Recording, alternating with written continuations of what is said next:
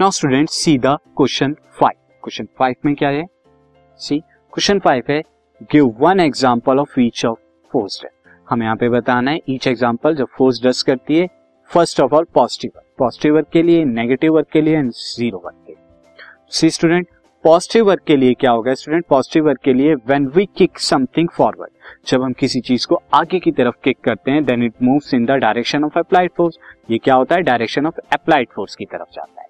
तो positive work done होता है क्योंकि फोर्स का डायरेक्शन और डिस्प्लेसमेंट का डायरेक्शन सेम होता है। नाउ स्टूडेंट नेगेटिव वर्क कब होगा?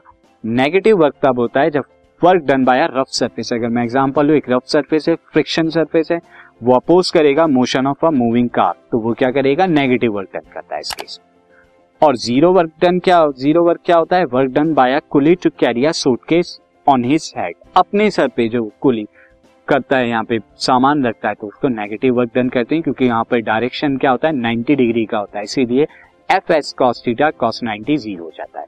तो इसको अगर मैं आपको बताऊँ तो फ़र्स्ट कंडीशन में आपने क्या किया? बॉल को फोर्स लगाई यहाँ एंड बॉल क्या होगी आगे की तरफ़ यहाँ पे डिस्प्लेसमेंट करी। तो ये आपका ए केस में हो गया। बी केस में क्या हो रहा है स्टूडेंट बी केस में नेगेटिव वर्क क्या हो रहा है? जब आपकी कार चल रही है see this is a car and this is the car अगर मैं एग्ज़ाम्पल लू दिस इज़ कार कार का डायरेक्शन यहाँ होगा बट फ्रिक्शन की वजह से ये जो वर्क डन होगा ड्यू टू फ्रिक्शन फ्रिक्शन की वजह से दिस इज़ फ्रिक्शन की वजह से। तो ये क्या होगा? नेगेटिव होगा। और जो कुली करता है अपने सर पे तो वो क्या होता है? Zero work done